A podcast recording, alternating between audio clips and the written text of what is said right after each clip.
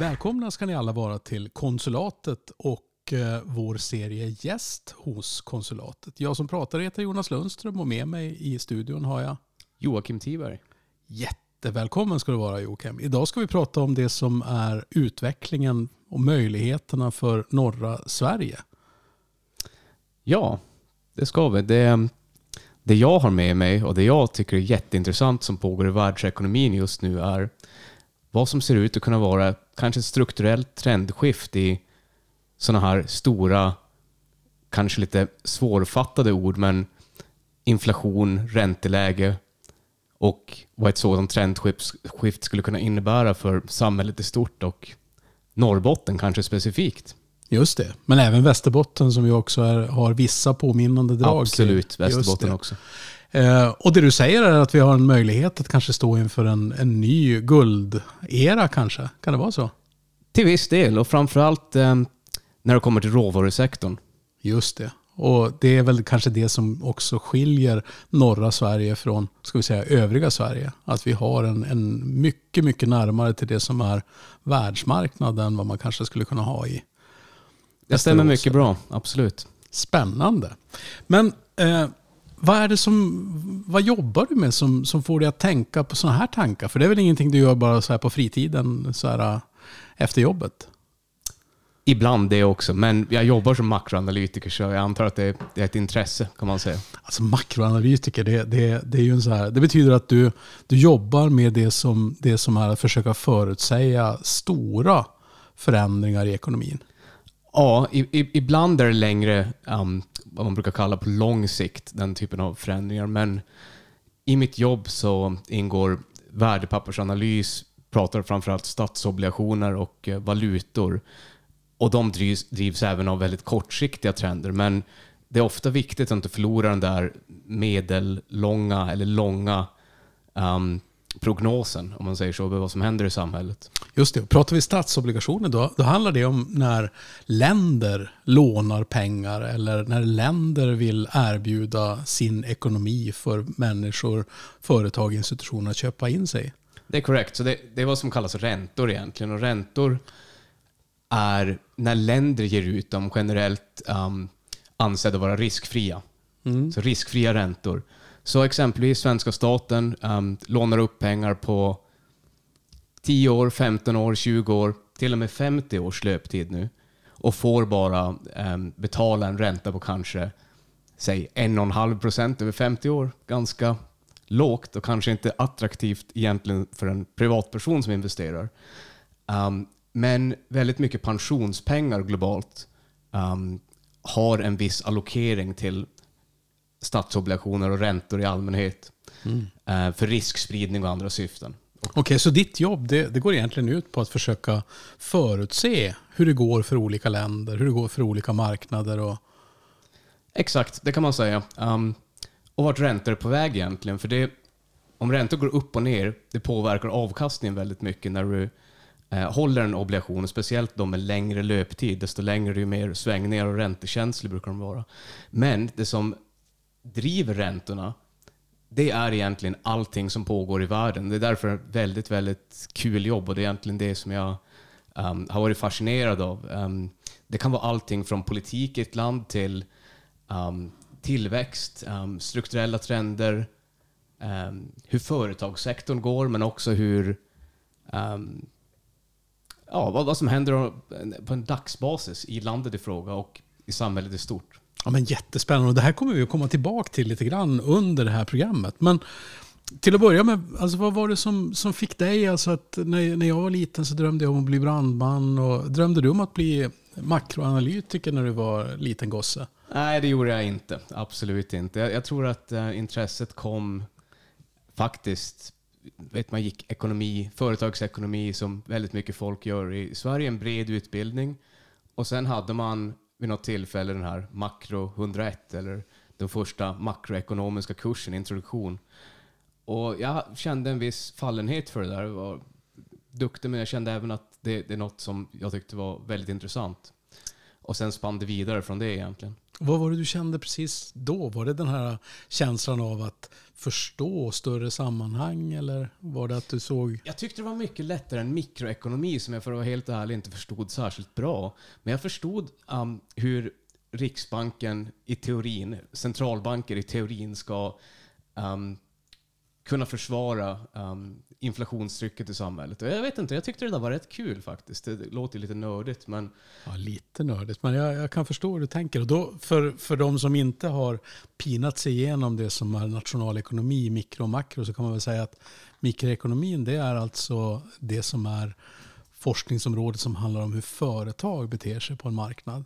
Absolut. Och makroekonomin, då, då handlar det om större saker. Då handlar det om samhället i stort och tillväxt, inflation, räntor och ja. även valutor. Allt, hör, allt hänger ihop på, på det planet. Och det har fört dig till, till olika platser i, i världen. Du, du, jag menar, du är uppvuxen i Norrbotten, i norra Sverige. Jajamän, det stämmer. Luleå.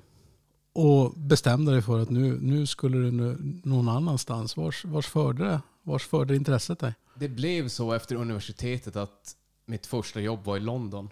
Um, och det var på vad man kallar um, forskning eller research, makroekonomisk forskning eller research um, på, en, på en schweizisk bank där vi producerade um, forskningsrapporter som skulle hjälpa investerare egentligen att placera pengar i statsobligationer, räntor och valutor framför allt. Men, men vad gör man på jobbet då? Du vaknar upp en torsdag morgon. Vad, vad är det första som händer när du kommer till jobbet? Ja, du bevakar väl marknaden kan man säga. Och då kan det vara exempelvis, då var det ju Storbritannien och en av marknaderna jag tittar mycket på just um, sterling, um, det brittiska pundet och vad Bank of England gjorde. Um, datareleaser exempelvis, det kanske kommer ut en tillväxtsiffra. Um, det kanske kommer ut en inflationssiffra, det kanske händer något på den politiska fronten. Alla sådana grejer som kan påverka hur valutor och um, obligationer handlar är egentligen relevant för dig som analytiker. Och du vill ju gärna hitta en intressant vinkel på vad som händer och rapportera det på ett bra och kreativt och förmodligen nyttigt sätt till dina kunder exempelvis. Just det, men, men när du jobbade med ett sånt här jobb, var det så att du gjorde en rapport varje dag? Eller var det så att du, du skissade på någonting som var större och jobbade på fyra veckor? Veckor eller var det, var det dag eller vecka? Det var både och. Både och skulle jag säga. Men kanske i snitt kanske man skrev en, eh, tre rapporter i veckan. Eh, vilka sorters kunder är det som efterfrågar den här sortens information som du kan skriva om? Det är främst eh, vad som kallas investerare. Och de investerarna man pratar om är exempelvis institutioner som pensionsfonden, pensionsfonder. Det kan vara exempelvis i Sverige har vi AP-fonderna, men de flesta länder har uh, många uh, liknande pensionsfonder. Det kan vara andra typer av fonder, det kan vara centralbanker.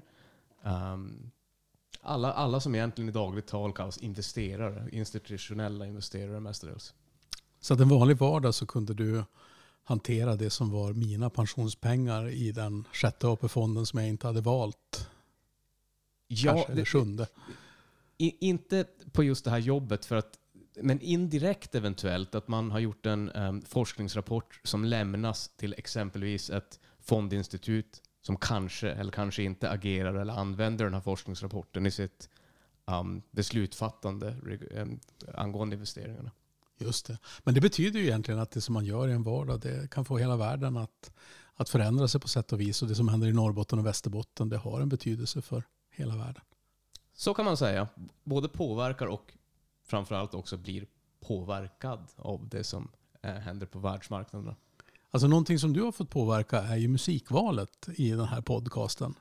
Och eh, eh, vad är den första låten som du skulle vilja att vi ska lyssna på? Jättekul att man får välja lite musik när man är gäst här. Det var ju nästan enda anledningen att jag kom hit. Nej, och det, det är ju enda fringelsen du får av att ja, komma hit. Det, det är en schysst sträng.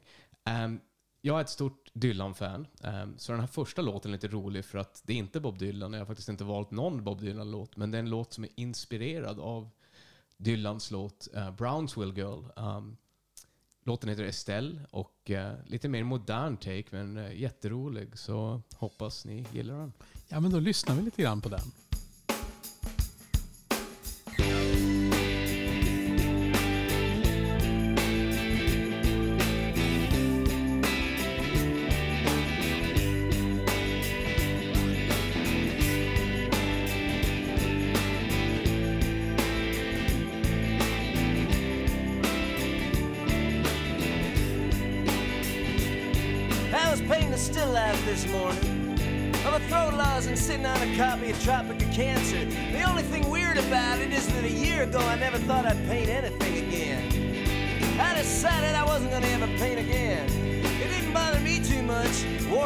Dead, David Hockney's still alive. I don't need to paint.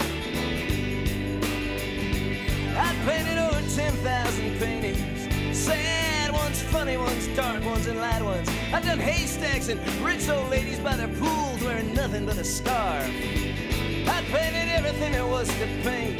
Now it was time to sit back, give interviews, get on the internet, hang out at Club Med, take stock of what I'd done. You know, the best friend I ever was a dog. That sounds like a cliche unless it's happened to you. Some days that dog was the only reason I even got out of bed. That dog went everywhere with me. Then I heard the crack addicts were stealing dogs and selling them for animal research. Sounded like an urban myth to me, like the mouse in the Coke bottle, but I started leaving her at home after that. You know, Paula was my wife for a while. She ran off to Paris with the great grandson of Van Gogh, the cartoonist who did fashion graphics for Le Monde. When Paula left, she took my dog. I never saw her again except in court during the custody battle. She won and got to keep the dog, and I didn't speak to anyone for months. You know, sometimes it feels like there's so much that you need.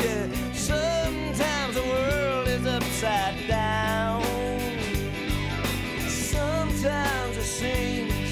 The only thing you need is holding someone's hand as you walk through town.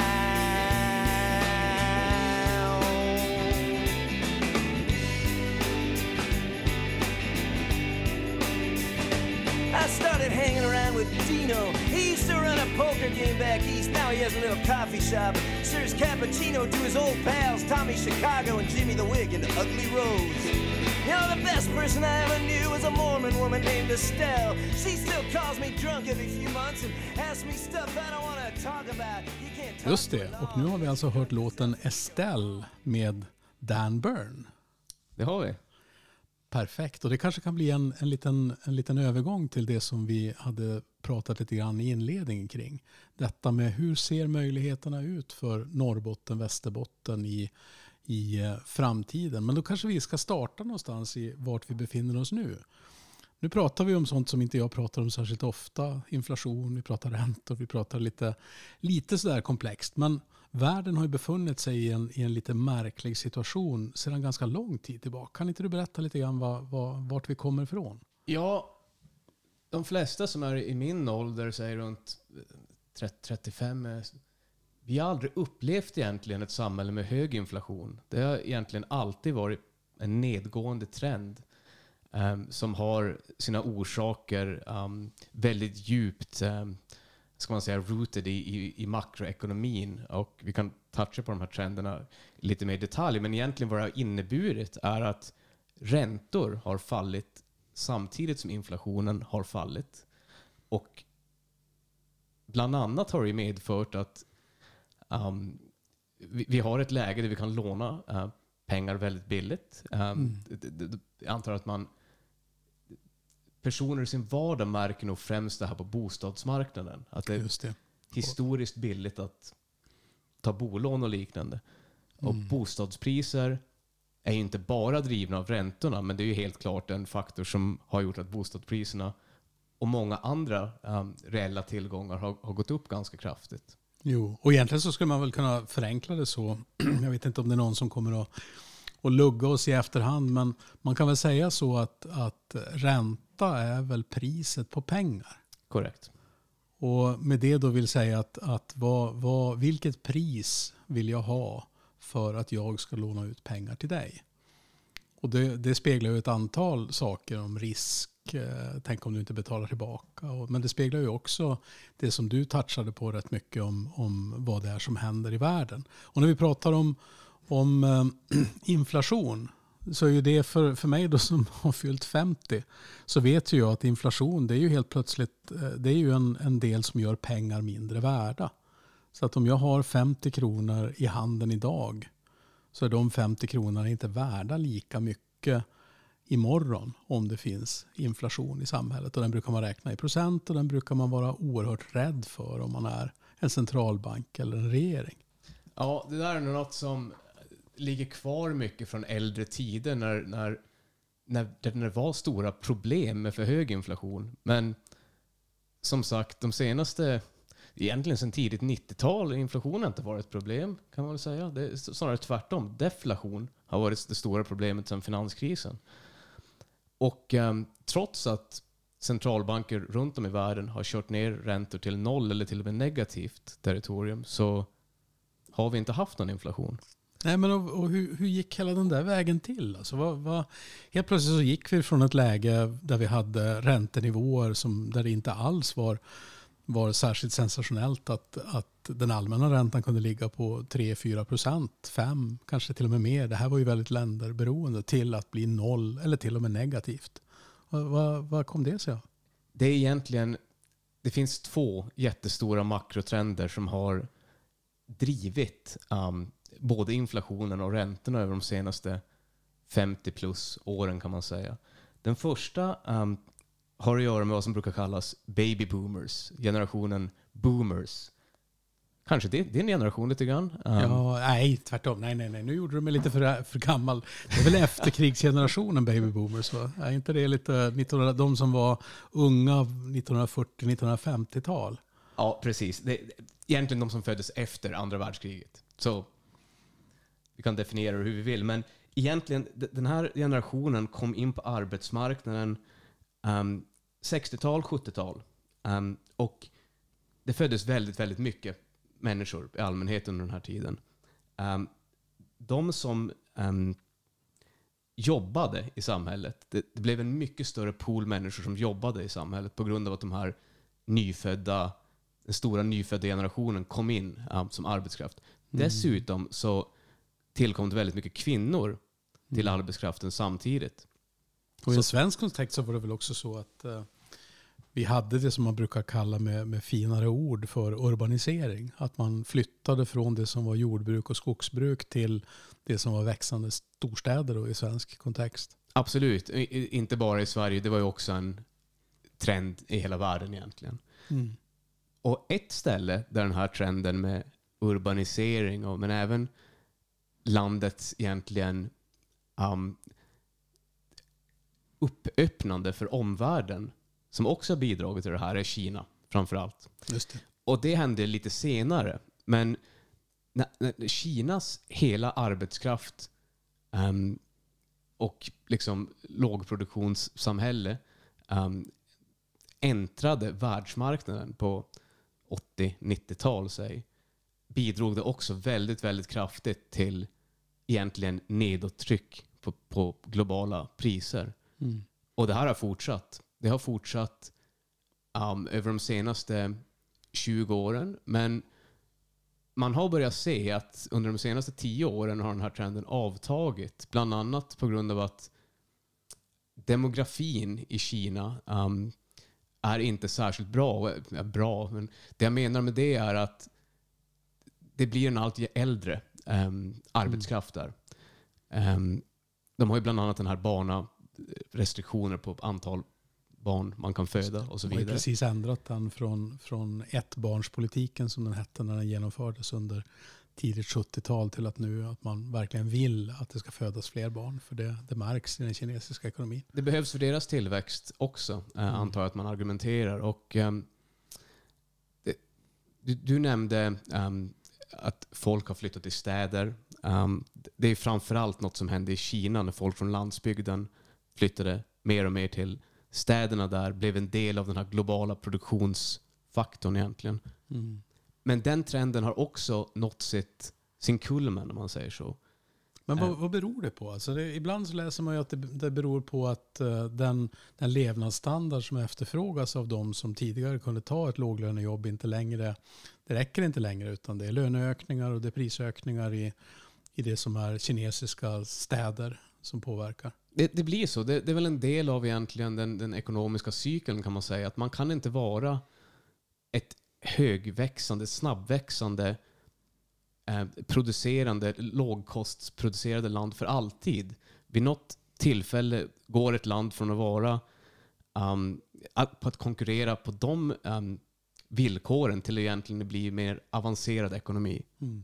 Det här är lite grann det som... Och då ökar levnadsstandarden i samhället. Det, det, det är väl den, den, den ekonomiska egentligen idealdrömmen. Det är väl det här vill se, att liksom tillväxt ska gynna alla på något sätt. Mm. Men är inte det här ungefär samma tendens som vi hade i, i historieböckerna i, i Sverige under det som var tidigt 70-tal där oljekrisen på något sätt markerade ett brott mellan den svenska tunga industrin så som det då hade varit med varvsindustrin och skeppsbyggande som stora delar. Och så försvann jobben till Japan. Visst, eh, det är, det är samma, samma sak egentligen. Och det finns ju många exempel som helst på det här i historien. Att samhällen förändras. ehm, man, man brukar gå från att vara liksom, um, lågkostnadsländer som gör väldigt mycket tillverkningsindustri till att bli mer avancerade ekonomier. ehm, som Sverige nu exempelvis. ehm, mycket IT och, och liknande liksom, teknologiska lösningar. Så det är som allt, allt en del av um, den naturliga ska man säga, cykeln för länder. Om man säger så. Men det här spelar alltså särskilt stor roll menar du för det som är Norrbotten och Västerbotten, alltså norra Sveriges utveckling framåt? Ja. Så för att ta ett steg tillbaka. Så, så det här som har hänt med Kinas um, uppöppning för omvärlden. Eh, de demografiska trender som både har varit um, aktuella i Kina men även i resten av västvärlden egentligen. Med de här baby boomers som äntrade arbetskraften och nu börjar falla ur arbetskraften. Allt det här har bidragit till väldigt man kan säga, avtagande inflationstryck. Ehm, det håller på att förändras nu. Ehm, Men då skulle ju vän av ordning kunna säga att jo, men så här har vi ju haft det sedan 2008 och det som var den, den stora ekonomiska bubblan i USA med, med, med det som var märkliga bolånekrediter som, som gavs på lite, lite knasiga grunder. Och vad är, det som, vad är det som pekar på att den här förändringen som du nu ser framför dig med lite högre inflation sker nu? det, det brukar... Det, det är en jätte... De här trenderna som jag pratade om är eh, väldigt rigida och rör sig extremt sakta. I normalt fall hade det förmodligen tagit... Det hade hänt väldigt sakta under väldigt, väldigt många år. Men ofta i ekonomisk historia och när man ser trendskiften um, i samhället krävs det en, um, om vi kallar det en trigger, eller liksom en, Någon sorts eh, spring, språngbräda eller någon sorts precis, någon typ av förändring. katalysator. Ja, Um. Och vad är katalysatorn som sker nu? covid. Covid. Okej, så, så du menar att det kommer att, det, den kommer att trigga en förändring? Förmodligen, och jag tror vi redan har börjat se det.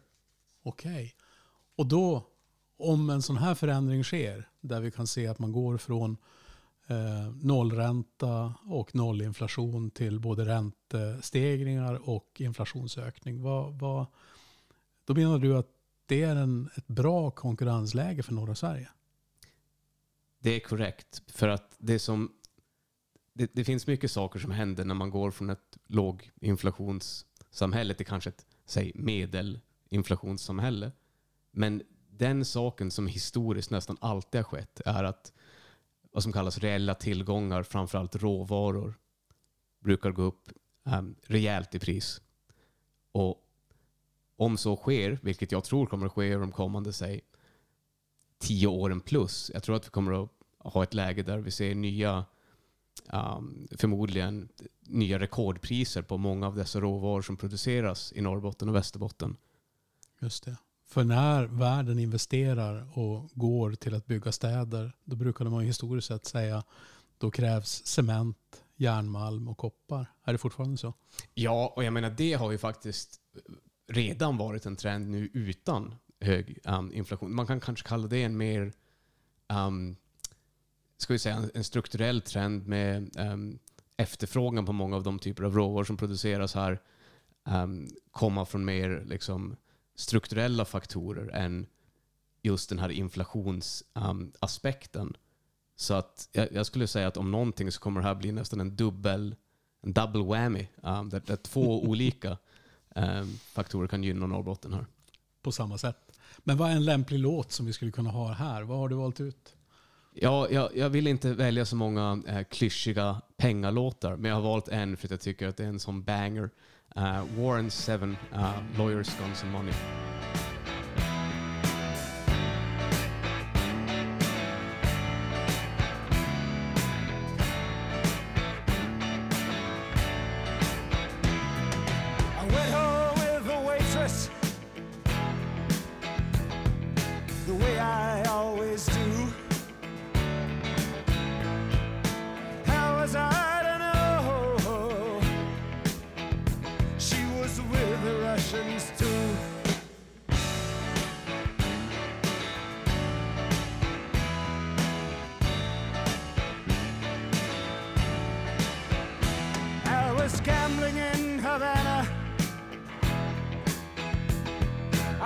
I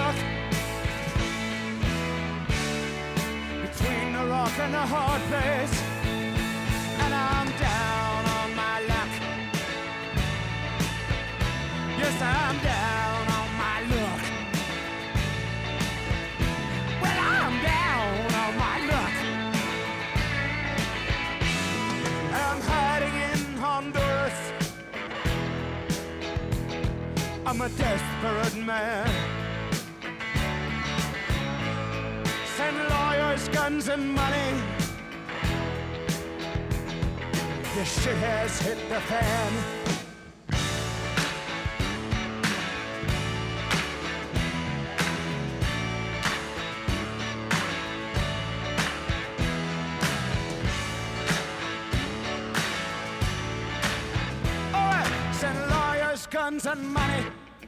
Huh. Yeah.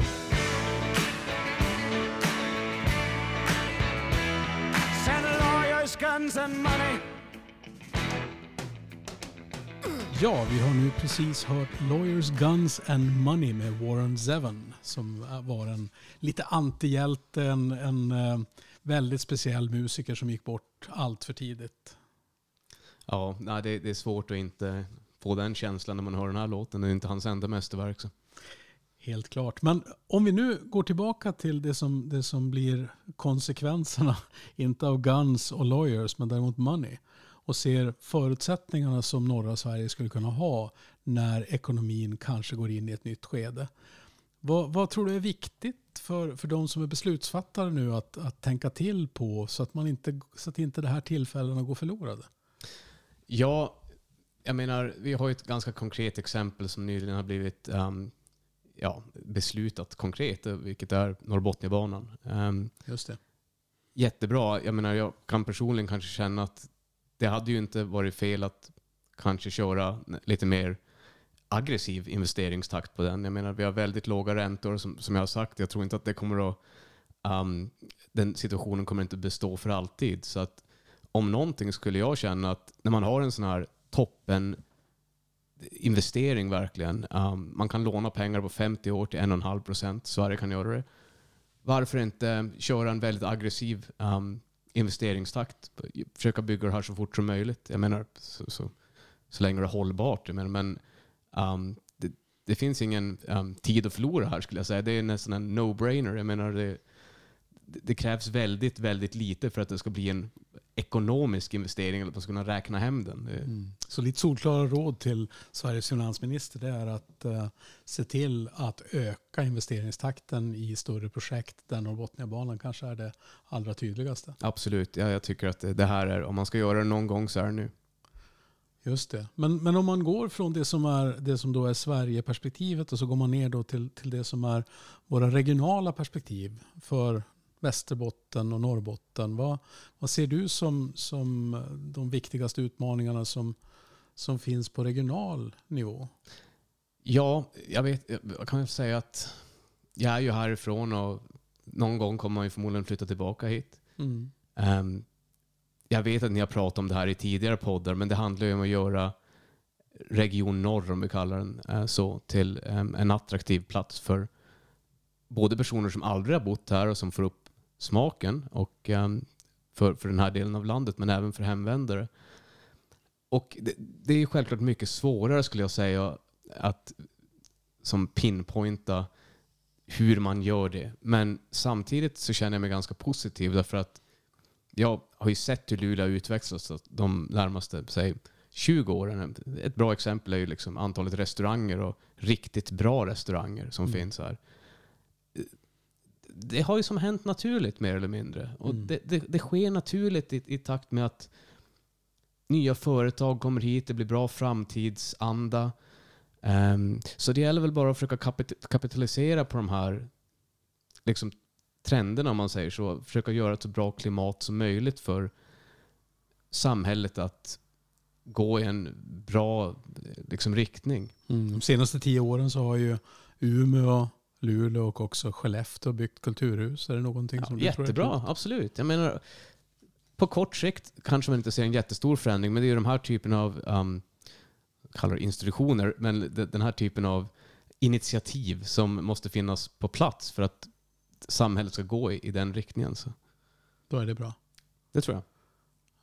Men vad, vad skulle hända om, alltså om, om man nu tar, det är ju inte meningen att man ska vara dysterkvist fast man, fast man är norrlänning, men, men i ett läge där, där eh, det du talar om nu, möjligheterna i, i världsekonomin och det som är norra Sveriges direkta möjligheter att jobba med, med råvaror. Tänk alltså, i det läge som, som all arbetskraft skulle vara sådan som flyger in för att sedan flyga ut. Vad, ser du, då, då blir ingenting kvar i regionen, eller hur? Nej, det är ju inte, det är inte särskilt bra. Um, det är väl egentligen den typ av utveckling du inte vill se. Um, delvis är det ju dåligt från ett miljöperspektiv, men inga bra samhällen skulle jag säga blir skapade på att ha fly-in, fly-out typ av arbetskraft för alltid.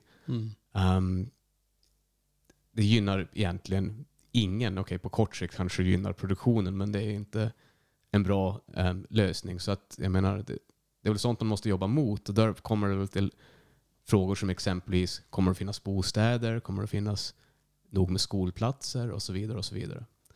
Så, så jag tror att det är dags att börja fundera på det här. För att om bara hälften av liksom, mycket av det jag tror kommer att hända faktiskt kommer att hända. Och även om man inte tror på det här inflationscaset som, som jag personligen tror på, så har vi ändå de här andra strukturella trenderna som gynnar råvarusektorn här uppe över de kommande 20 åren. Omställningen till mer hållbar, hållbara råvaror um, och mycket av dessa råvaror som krävs i exempelvis elbilsproduktion. Um, jag, jag tror att liksom beslutsfattare måste fundera över har vi kapacitet att um, möta den här efterfrågan som förmodligen kommer att finnas kvar och öka under en lång tid. Och inte bara från jag menar, individuella gruvors uh, produktionskapacitet, men det handlar om samhället i stort. Mm. man måste våga tänka, tror jag. Eh, lite, lite bredare här och långsiktigt. Ha en plan. Och då, då skulle den planen vara att eh, om man var eh, om man satt i regeringen då skulle man verka för att bygga ut Norrbotniabanan ännu fortare än vad som nu finns i fallet. Var man på regional nivå då skulle man försöka se till att, att öka det som är attraktiviteten i att, att vilja flytta till och bosätta sig i. Och om man var kommun då skulle man se till att, att eh, skapa möjligheter för livskraftiga samhällen. Bra sammanfattning. Ja, men jättebra. Eh, Jag får tacka dig så oerhört mycket för att du tog dig tid att komma till konsulatet och berätta det som är eh, din syn på hur framtiden kan komma att se ut i norra Sverige. Och du har en sista låt som du ska få avsluta det här programmet med. Vad är det vi ska lyssna på då? En fin låt som heter Decom Blues. Det är en cover på Steely Dan. Um, lite mer somber note kan man väl säga, men eh, den är vacker så vi kör på det.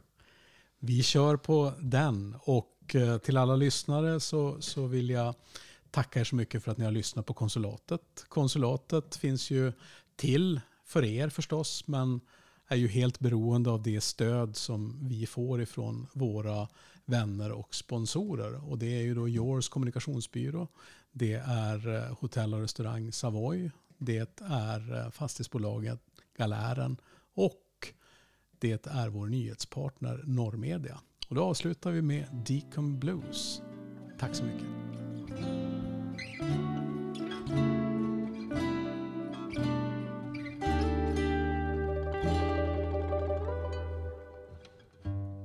This is the day of the expanded hand.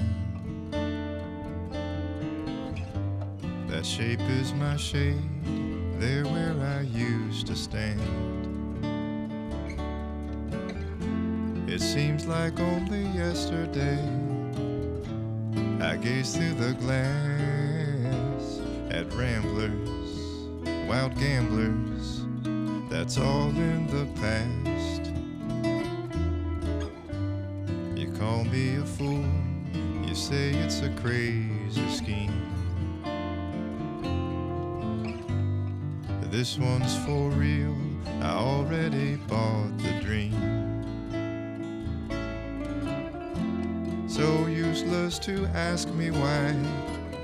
Throw a kiss and say goodbye. I'll make it this time. I'm ready to cross that fine line. I'll learn to work the saxophone. Play just what I feel and drink scotch whiskey all night long and die behind the wheel.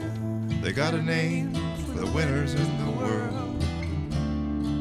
I want a name when I lose. They call Alabama the Crimson Tide. Call